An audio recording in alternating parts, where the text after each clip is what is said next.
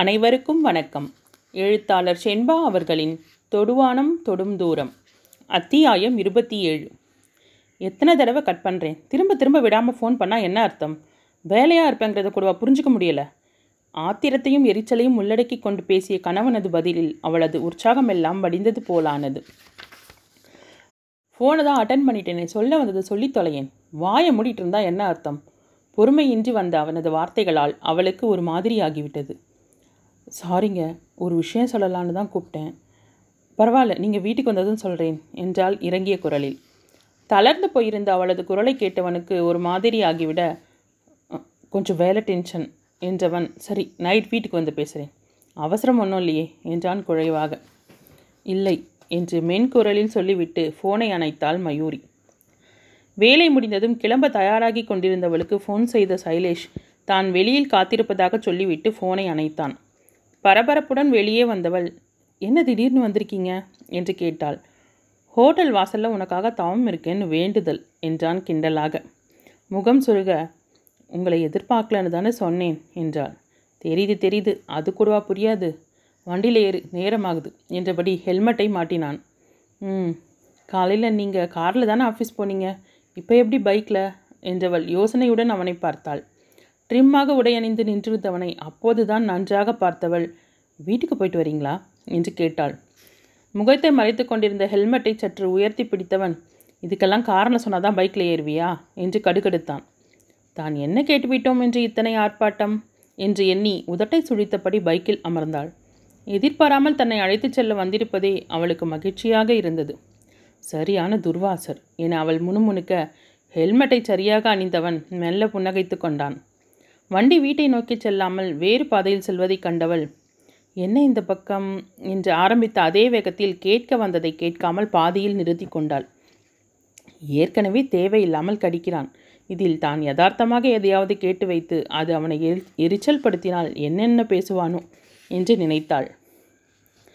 வெகு நாட்களுக்கு பிறகு வெளியில் இருவரும் சேர்ந்து வந்திருக்கும் இந்த நாளை சங்கடமாக்கி கொள்ள அவள் விரும்பவில்லை. அதே நேரம் சிக்னலில் நின்றவன் என்ன என்றான். ஒன்றுமில்லை என்றாள் அழுத்தமாக. இப்போ என்ன, எங்கே போகிறோன்னு சொல்லாமல் கூட்டிகிட்டு போனால் வரமாட்டியா என்றான். அவளுக்கு சலித்து போனது. நான் எதுவும் கேட்கல, போதுமா என்று வேகமாக பதிலளித்தவள் தன்னை சற்று நிதானப்படுத்தி கொண்டு, ரொம்ப நாளைக்கு அப்புறம் நம்ம சேர்ந்து வெளியே வந்திருக்கோம், நீங்கள் சிரித்து பேசுகிறனாலும் பரவாயில்ல, இப்படி எரிஞ்சு விழாதீங்க என்றாள். அதற்கு அவன் பதில் சொல்வதற்குள் சிக்னல் மாறிவிட எதுவும் சொல்லாமல் பைக்கை கிளப்பினான்.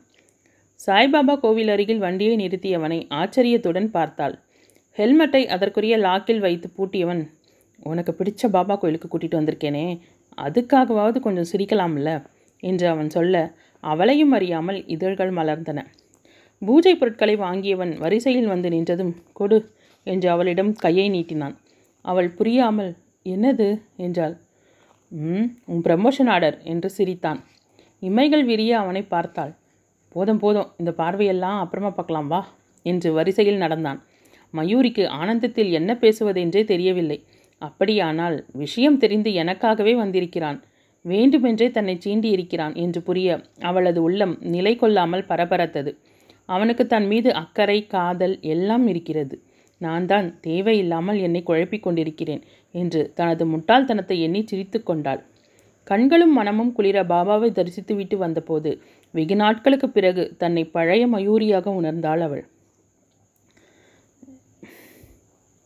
இருந்தாலும் என்னை இப்படி அலக்கழிச்சிருக்க வேணாம் என்று கணவனிடம் பொய்யாக கோபித்து கொண்டாள். மெனு கார்டை பார்த்து கொண்டிருந்தவன் அதை மூடி வைத்துவிட்டு, நீ கூட தான் ரம்யாவுக்கு விஷயத்தை சொல்லியிருக்க, எனக்கு சொல்லலை. ஹைதராபாத்லேருந்து குணா எனக்கு ஃபோன் செஞ்சு வாழ்த்து சொல்கிறான், அவன் சொல்லி நான் தெரிஞ்சிக்க வேண்டிய நிலையில் இருந்திருக்கேன் என்று சொல்லிவிட்டு ஒரு பெருமூச்சை வெளியிட்டான். அவள் பரிதாபமாக அவனை பார்த்தாள். உங்ககிட்ட தான் முதல்ல சொல்லலாம்னு ஆசையாக உங்களுக்கு ஃபோன் செய்தேன், நீங்கள் தான் சொல்லுன்னு விழுந்தீங்களே, அதான் சொல்லலை. அதோட நானாக ஃபோன் செய்து ரம்யாவுக்கு சொல்லலை, எதேச்சையாக அவள் எனக்கு கால் பண்ணியிருந்தா. அதே நேரம் நான் எம்டி ரூமில் இருந்ததுனால ஃபோனை அட்டன் பண்ண என் ஆஃபீஸ் கொலீக் தான் விஷயத்த சொல்லிட்டான். ரம்யா எனக்கு ஃப்ரெண்டு தான், ஆனால் உங்களுக்கு அப்புறம்தான் அவள் என்று சொல்லவும் சைலேஷ் தன்னை பெருமையாக உணர்ந்தான். சாரிம்மா, தப்பு தான், அதான் விஷயம் தெரிஞ்சதும் நேராக வீட்டுக்கு போய் அப்பா அம்மாட்ட விஷயத்த சொல்லிவிட்டு கொஞ்சம் ரிஃப்ரெஷ் ஆகி கிளம்பி வந்துட்டேன். நைட் டின்னருக்கு அவங்களையும் கூப்பிட்டேன், அம்மா தான் பரவாயில்லன்னு சொல்லி நம்மளை போய் வர சொல்லிட்டாங்க. சரி, காலையிலேயே விஷயத்தை சொல்ல ஆசையாக நம்ம பொண்டாட்டி ஃபோன் செஞ்சப்போ அவளோட மூடை அவுட் பண்ணியாச்சு. இப்போவாவது போய் கொஞ்சம் கூல் பண்ணிடலாம்னு கிளம்பி நேராக போய் அவளுக்கு ஒரு சின்ன கிஃப்ட் ஒன்றையும் வாங்கிட்டு ஓடி வந்தேன். அவளிடம் நடந்தவற்றை சொல்லிக்கொண்டே தனது பாக்கெட்டில் வைத்திருந்த பிரேஸ்லெட்டை எடுத்து அவளது கையில் அணிவித்தான். மயூரி சந்தோஷத்தில் திக்குமுக்காட, வாழ்த்துக்கள் மயூ என்று உள்ளார்ந்த அன்போடு சொன்னான். அவனை நெகிழ்ச்சியுடன் பார்த்தவள், நீங்கள் என்னை நேராக வீட்டுக்கு கூட்டிகிட்டு போயிருக்கலாம் என்றவளது குரல் குழையுடன் வந்தது. ஓ மை காட் என்று புருவம் உயர்த்தியவன், நல்ல சான்ஸை மிஸ் பண்ணிட்டேன் போலிருக்கே, வேணும்னா ஆர்டர் பண்ணினதை கேன்சல் பண்ணிடலாமா என்று கேட்டுவிட்டு குறும்பாக சிரித்தான். சைலேஷ் என்று மெலிதாக சினுங்கியவள் வெட்கத்துடன் அவனை பார்த்து சிரித்தாள். இங்கேதான் ஓ மை காட்னு சொல்லியிருக்கணும் என்றவன் அவளது கண்களில் தெரிந்த காதலை கண்டு, Mayu this is the limit என்று சன்ன குரலில் மிரட்டினான். அவனது சைகையையும் பேச்சையும் கேட்டு அவள் அடக்கமட்டாமல் சிரிக்க அவளது சிரிப்பை ஆழ்ந்த பார்வையால் மனதில் நிறைத்து கொண்டான். அத்தியாயம் இருபத்தி எட்டு. எப்போதும் போல் பகல் நேர உறக்கம் கலைந்து எழுந்து வந்த வடிவு ஹாலுக்கு வரவும் கதவை திறந்து கொண்டு சைலேஷ் உள்ளே வரவும் சரியாக இருந்தது. தான் தான் தாமதமாக எழுந்து விட்டோமோ என்ற சந்தேகத்துடன் கடிகாரத்தை பார்த்தார். ஆனால் வழக்கத்தை விட மகன் விரைவாக வந்துவிட்டிருந்தான் என்று புரிய கேள்வியாக அவனை பார்த்தார். கையே இருந்த ஸ்வீட் பாக்ஸை அன்னையிடம் கொடுத்தவன், மயூரிக்கு பணியிடத்தில் எதிர்பாராத பதவி உயர்வு கிடைத்திருப்பதாக சொன்னான். ஓ என்று வெறுமனே கேட்டுக்கொண்டவர் அதை பெரிதாக எடுத்துக்கொள்ளவில்லை. சில நொடிகள் பார்த்தவன், ஸ்வீட் எடுத்துக்கோங்கம்மா என்றான். ஒரு எதிர்பார்ப்புடன் சொன்ன மகனது முகம் சோர்ந்து விடக்கூடாதே என்ற எண்ணத்திற்காக ம் என்றபடி சிறு துண்டு ஒன்றை எடுத்து அவர் வாயில் போட்டுக்கொள்ள சைலேஷின் முகத்தில் லேசான புன்னகை அரும்பியது. வீட்டை சுற்றும் முற்றும் பார்த்தவன், அப்பா எங்கம்மா என்று கேட்டான். எப்பவும் போல் லைப்ரரிக்கு போயிட்டு ஏழு மணிக்கு வருவார் என்றவர். உனக்கு காஃபி போடவா என கேட்டார். சரிம்மா, அதுக்குள்ளே நான் ஒரு குளியல் போட்டுட்டு வந்துடுறேன் என்றபடி குளியல் அறைக்குள் நுழைந்தான்.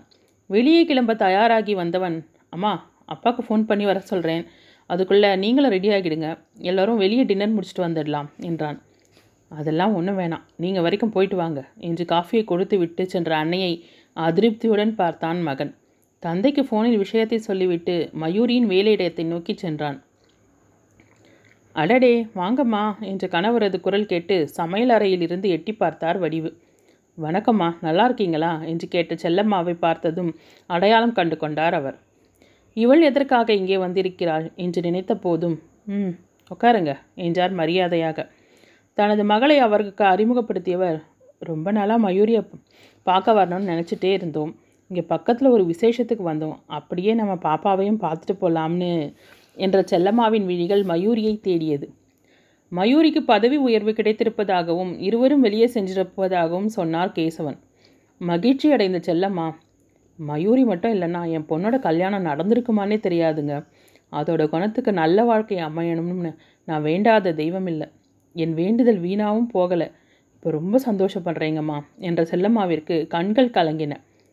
செல்லம்மாவை திருமணத்தில் பார்த்ததோடு சரி, ஆனால் அவர் யார் என்ன என்ற விவரம் எதுவும் வடிவிற்கு தெரியாது. ஆரம்பத்தில் எதுவும் பேசிக்கொள்ளாவிட்டாலும் அவர்களது உரையாடலை கேட்டுக்கொண்டிருந்தார்.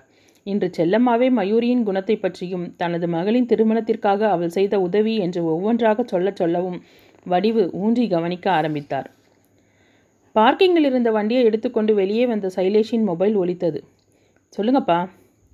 அப்படியா, நாங்கள் கிளம்பிட்டோம், இன்னும் இருபது நிமிஷத்தில் வீட்டுக்கு வந்துடுவோம், ம் ஏதாவது வாங்கிட்டு வந்துடவா என்று தந்தையிடம் பேசிவிட்டு ஃபோனை அணைத்தான். வாங்கிய முல்லைச்சரத்தில் பாதியை கூந்தலில் சூட்டியபடி வந்தவரிடம், மயூ அப்பா ஃபோன் பண்ணாங்க, செல்லம்மாக்கா வந்திருக்காங்களாம், விஷயத்தை சொல்லிக்கொண்டே வல் வண்டியை கிளப்பினான். வீட்டினுள் நுழைந்தவன் தன்னை எதிர்கொண்ட செல்லம்மாவை பாசத்துடன் கட்டிக்கொண்டாள். அவரது மகளை பிரியத்துடன் உபசரித்தவள் முகம் நிறைய சிரிப்புடன் செல்லம்மாவின் கரத்தை பிடித்து கொண்டே பேசினாள். அனைத்தையும் வைத்த கண் வாங்காமல் பார்த்து கொண்டிருந்தார் வடிவு. சம்பிரதாய வார்த்தைகள் முடிய செல்லம்மா தான் வந்த விஷயத்தை மெல்ல ஆரம்பித்தார். மயூரிமா, நம்ம மீனா வீட்டுக்காரர் கடையில் இப்போ நல்ல வியாபாரம்மா, எல்லாம் நம்ம மீனா வந்த நேரம்னு அவங்க மாமியார் கூட சொல்லி சந்தோஷப்பட்டுக்கிட்டாங்க என்று மகிழ்ச்சியுடன் சொன்னார். நிறைவுடன் புன்னகைத்து கொண்ட மயூரி, அப்படியா மீனா, மாமியார்கிட்ட நல்ல பேர் வாங்கிறது எவ்வளோ பெரிய விஷயம் என்று சிரிப்போடு சொன்னாள். சொன்ன பின்பே அதன் அர்த்தத்தை உணர்த்ததும் நாக்கை கடித்தபடி அவஸ்தையுடன் தனது மாமியாரை பார்த்தாள். வடிவு நெற்றியை சுருக்கியபடி அவளை பார்த்தார். தவிப்புடன் அவள் சைலேஷை பார்க்க அவன் மறுபுறமாக திரும்பி புன்னகைத்தான். கேசவனோ அவளது வார்த்தைகளை காதில் வாங்காதது போல இல்லாத எதையோ தேடிக்கொண்டிருந்தார். இருங்க, நான் நீங்கள் சாப்பிட ஏதாவது என்று மயூரி அங்கிருந்து நழுவ பார்த்தாள். ஸ்வீட் காஃபியெல்லாம் அம்மாவே கொடுத்துட்டாங்கப்பா, நாங்களும் ஒரு விசேஷத்துக்கு போயிட்டு தானே வந்தோம் என்றார் செல்லம்மா. ஏதும் சொல்லாமல் ஓர் அசட்டு சிரிப்பொன்றை சிந்தினாள் மயூரி. மீனா ஏதோ ஜாடையாக தனது அன்னைக்கு கண்ணை காட்ட, மயூரி கண்ணு, சொல்ல வந்ததை பாதிலேயே விட்டுட்டேன் பாரு, வந்து நம்ம மீனா கல்யாணத்துக்கு நீ கொடுத்த பணத்தை திருப்பி தரலாம்னு என்று பேசிக்கொண்டே கொண்டு வந்திருந்த ஒரு பையை எடுத்தவர் மயூரியின் திகைத்த முகத்தை பார்த்து சொல்ல வந்ததை பாதியிலேயே நிறுத்தினார். சைலேஷும் சற்று அதிருப்தியுடன் அவரை பார்த்தான். தப்பாக நினச்சிக்காதேம்மா, என்னைக்கு இருந்தாலும் இது வட்டி இல்லாத கடன் தானே என்றார் தயக்கத்துடன். அப்போது உங்ககிட்ட பட்ட கடனை எப்படிக்கா நான் திருப்பி கொடுப்பேன்?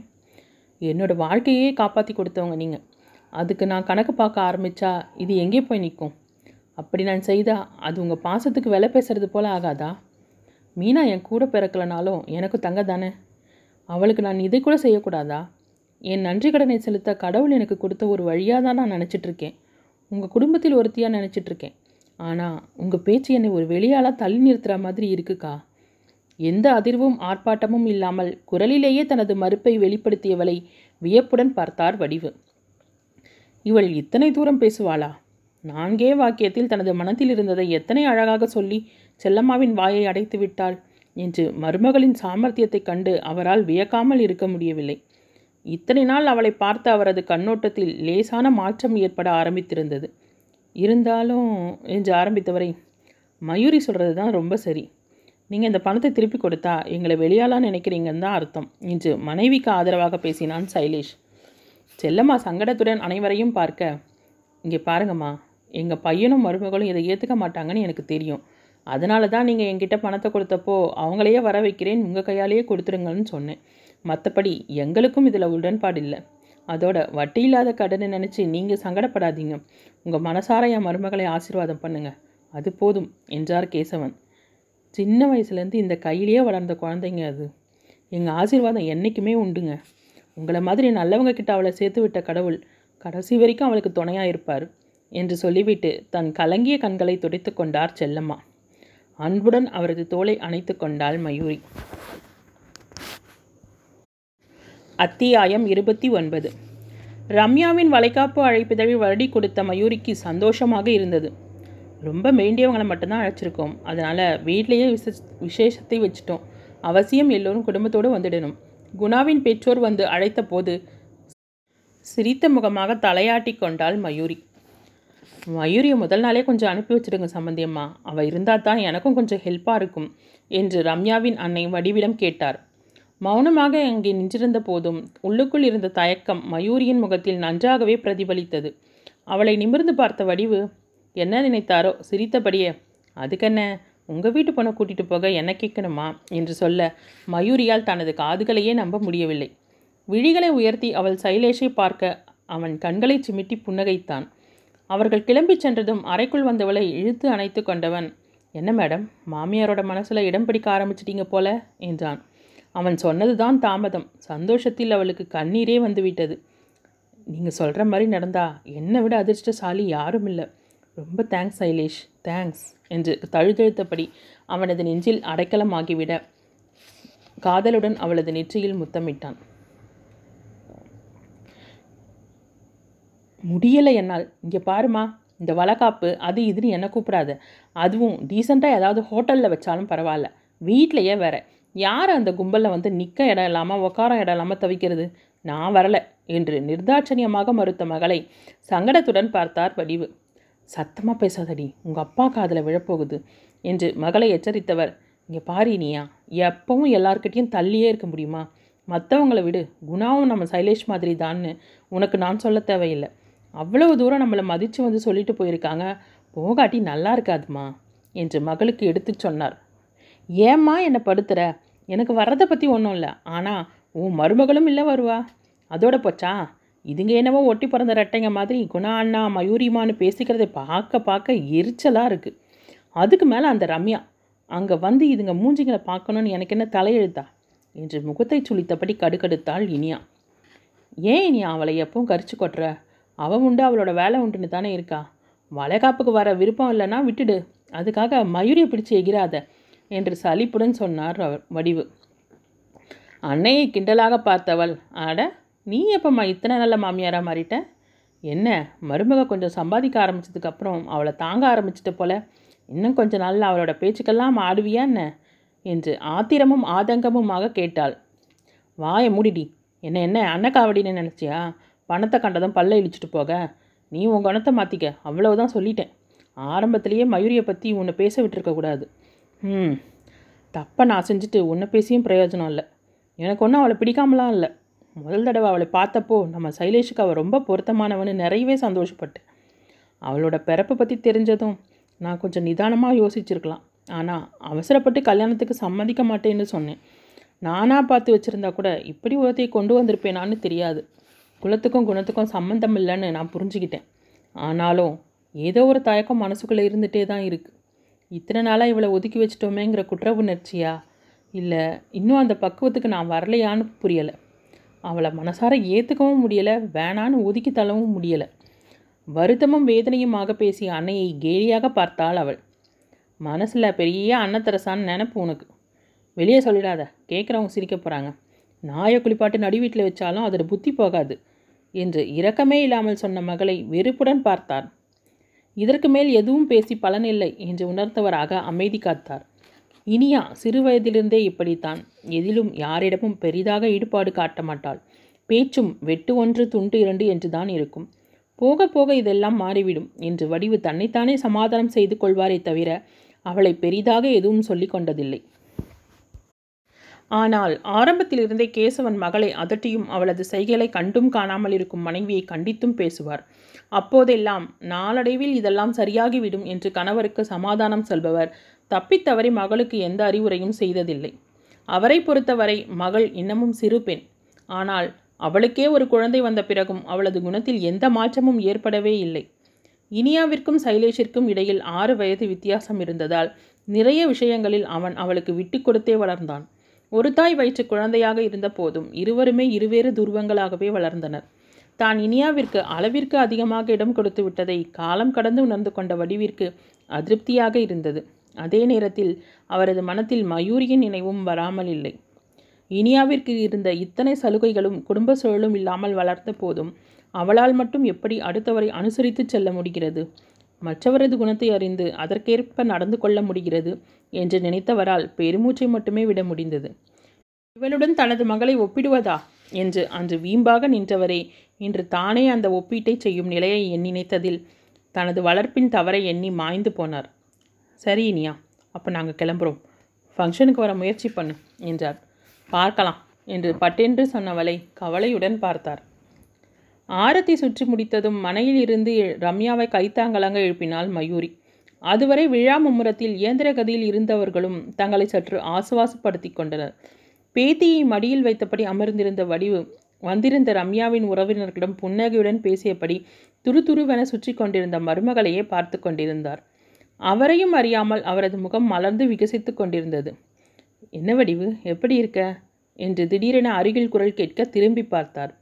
குணாவின் பாட்டியை கண்டதும், வாங்கம்மா நான் நல்லா இருக்கேன், நீங்கள் எப்படி இருக்கீங்க, உடம்பு எப்படி இருக்குது என்று கேட்டபடி எழுந்தார். எனக்கு என்ன குறைச்சல், எல்லா வேலையும் முடிஞ்சிருச்சு, கண்ணார என் கொள்ளு பேரனையும் பார்த்துட்டா நிம்மதியாக கண்ணை மூடிடுவேன். என்னம்மா இப்படி சொல்கிறீங்க, இன்னும் கொள்ளு பேரன் கல்யாணம் எல்லாம் பார்க்க வேணாமா என்றார் வடிவு. குணாவின் பாட்டி வாய் விட்டு புன்னகைக்க, ஏம்மா ஏன், இன்னும் எங்கள் அம்மா எத்தனை வருஷத்துக்கு தான் இந்த மாமியார் தொலையில் அவஸ்தரிப்படணும்னு பின்னால் இருந்து குணா குரல் கொடுக்க சுற்றி இருந்த அத்தனை பேரும் சிரித்து விட்டனர். வாடா, அப்படி என்ன பண்ணிட்டேன், உன் அம்மாவை பெருசாக பேச வந்துட்டான் என்றவர் பேரனின் முதுகில் செல்லமாக ஒரு தட்டு தட்டினார். சரி சரி விடுங்க பாட்டி, டென்ஷன் ஆகாதீங்க என்று சிரித்தபடி அங்கிருந்து நகர்ந்தான் அவன். எப்போவும் இவனுக்கு இதே வேலை, என்னை வம்பிழுக்கலாம் இவனுக்கு பொழுதே போகாது என்று சிரித்த பாட்டி, வடிவு உன் பொண்ணு எங்கே என்று கேட்டார். அவளுக்கு கொஞ்சம் உடம்பு முடியலம்மா, அதான் மாப்பிள்ளையும் பேத்தியும் வந்திருக்காங்க என்றார் அவர் சங்கடத்துடன். அதே நேரத்தில் அங்கு வந்த மயூரி, அத்தை ரித்துவை கொடுக்கிறீங்களா, நான் சாப்பிட வச்சுடுறேன் என்று மெல்ல கேட்டாள். மனத்திற்குள் சற்று தயக்கம் இருந்தாலும் மாமியாரின் மாற்றத்தை உணர்ந்திருந்ததால் தைரியத்தை வரவழைத்து கொண்டு கேட்டாள். ரித்துமா சாப்பிட்றியாடா என்று வடிவு பேத்தியிடம் கேட்க, ம் அத்தைக்கிட்ட என்றபடி மயூரியிடம் தாவியது. தன்னிடம் அந்த குழந்தையை வாரி அணைத்து கொண்டாள் மயூரி. மயூரியை பார்த்த குணாவின் பாட்டி, ஏன் வடிவு என்றபடி அவர் பக்கமாக திரும்பியவர் தன் அருகில் வந்து அமர்ந்த அவர் ரம்யாவை கண்டதும் கேட்க வந்ததை கேட்காமல் பாதியிலேயே நிறுத்திவிட்டார். என்ன பாட்டி, ரொம்ப முக்கியமான விஷயம் பேசும்போது வந்துட்டேனா என்று அப்பாவியாக முகத்தை வைத்துக்கொண்டு கேட்டாள் அவள். அதெல்லாம் ஒன்றும் இல்லடியம்மா, உன் மாமியார் என்ன பண்ணுறா? வந்தவங்களுக்கெல்லாம் சாப்பிட இலைய போட சொல்லணும். எல்லாத்தையும் கூடவே இருந்து இன்னும் நான் தான் அவளுக்கு சொல்லிகிட்டு இருக்கணும். நான் போய் பார்த்துட்டு வந்துட்டேன் வடிவு என்றபடி எழுந்து சென்றார் பாட்டி. விட்டால் இந்த பாட்டி சைக்கிள் கேப்பில் ட்ரெயினே விடுவாங்க. வயசாச்சு தவிர இன்னும் ஏன் தான் இந்த புத்தி இருக்கோ என்று எரிச்சலுடன் நினைத்து கொண்டாள் ரம்யா. அப்புறம் லைஃப் எப்படிடா போகுது என்று கட்டிலில் சாய்ந்து அமர்ந்திருந்த குணாவை கேட்டான் சைலேஷ். பேச்சுலர் லைஃப் தானே, சுகமாகவே இருக்குது என்றான் சிரிப்புடன். இதை கண்டிப்பாக ரம்யா காதில் போட்டே ஆகணும் என்றான் சைலேஷ். புண்ணியவானே, நீ செய்வடா, இன்னும் ரெண்டு நாளைக்கு தாண்டா திரும்ப பொட்டியே கட்டணும், அதுக்குள்ளே எனக்கு வேட்டி வச்சுட்டு போயிடாதே என்றவன். என்னை விடு, உன் லைஃப் எப்படி இருக்குது? ஆஃபீஸில் எல்லாம் எப்படி போகுது? ஏற்கனவே ப்ரமோஷன் கிடைக்குமோ கிடைக்காதோன்னு இழுப்பறியில் இருக்குது. வேலையில் டென்ஷன் மேலே டென்ஷன். அது என்னைக்கு தான் இல்லை, நீ வேறு ஜாப்க்கு ட்ரை பண்ணலையா? எதுக்குடா, இங்கேயே நல்லா தானே இருக்கேன், ஆறு வருஷமாக சோறு போடுற கம்பெனிடா என்றான். அது சரி, நீ ப்ரமோஷனுக்கு அலையோ அலைன்னு அலைஞ்சி வேலை பார்க்குற, பராமல் மயூரிக்கு ப்ரமோஷன் கிடச்சிருச்சு என்று சொன்னான் குணா. அவளுக்கே தெரியாதுடா, சர்ப்ரைஸ் தான். ஃப்ரண்ட் ஆஃபீஸ் மேனேஜர் திடீர்னு வேலையை விட்டு நின்றுட்டாங்க. இவள் தான் ஒர்க் ஹாலிக் ஆச்சே, சட்டுன்னு இவளுக்கு ப்ரமோஷனை கொடுத்துட்டாங்க. மயூரிக்கு ப்ரமோஷன் கிடைச்சத விட நீ கிஃப்டெல்லாம் கொடுத்து அசத் அசத்துனல் தான் ரொம்பவே சந்தோஷமாக இருக்குது போல இருக்குது. ம் என்றபடி கையை உயர்த்தி தலைக்கு பின்னால் கோர்த்து கொண்டவன் டீப்பாயின் மீது கால்களை நீட்டி தளர்வாக அமர்ந்தான். முகம் மலர்ந்திருந்தது. என்னடா மாப்பிள்ள, ஏதோ ரகசிய சிரிப்பு சிரிக்கிற என்று கேட்டான் குணா. எல்லாத்துக்கும் காரணம் நீ தான். நீ தானே அன்றைக்கி என்னை வற்புறுத்தி அனுப்பி வச்ச, போனதுக்கு செலவு வேறு. தான் ஏதோ கடமைக்கு பேசுவது போல இருந்தது அவன் குரல். ஆனால் முகம் மட்டும் அன்றைய நாளின் நினைவில் பூரிப்பில் திளைத்து கொண்டிருந்தது. கட்டில் மீதிருந்த தலையணையை தூக்கி அவன் மீது வீசிய குணா, அன்றைக்கி நீ தானடா புலம்பன, அந்த லூசு பைய பேச்சை கேட்டு அவளை கொஞ்சம் வாட்டி எடுத்துட்டேன்னு. அதான் கிடைச்சிருக்கும் சான்ஸை மிஸ் பண்ணிடாதேன்னு சொன்னேன். ஒர்க் அவுட் ஆச்சு இல்லை என்று புன்னகைக்க சைலேஷும் தலையை ஆட்டிக்கொண்டான். இருவரையும் சாப்பிட அழைக்க வந்த மயூரியின் காதில் அவர்கள் பேசிய கடைசி வாக்கியங்கள் தெளிவாக விழ உள்ளுக்குள் நொறுங்கி போனாள். அப்படியானால் அன்று சைலேஷ் தானாக வரவில்லை, குணா சொல்லித்தான் வந்திருக்கிறான் என்று நினைக்க நினைக்க இத்தனை நாட்களாக மனத்தில் இருந்த மகிழ்ச்சியெல்லாம் கன நேரத்தில் வறண்டு போனது. இருவரையும் அழைக்காமலேயே திரும்பிச் சென்றாள். இது எதையும் அறியாத சைலேஷ், ஆனால் அன்றைக்கி என்னோடய பழைய மயூரியை திரும்ப பார்த்தேன்டா. எனக்கே கொஞ்சம் சங்கடமாக தான் இருந்தது. இத்தனை நாளாக நான் அவளை சரியாக கவனிக்கலையேன்னு ரொம்ப கஷ்டமாக இருந்ததுடா என்றான். குரலும் முகமும் அவனது உள்ளத்தை அப்படியே பிரதிபலித்தன. விடுடா, எல்லாம் சரியாயிடும், வாழ்க்கை நம்ம கையில் தான் இருக்குது. அம்மாக்கிட்டேயும் கொஞ்சம் மாற்றம் தெரியுதுன்னு சொன்னியே, எல்லாம் நல்லபடியாக நடக்கும். நடந்ததை விட்டுட்டு நடக்க போகிறத பாரு என்றான் தெளிவாக.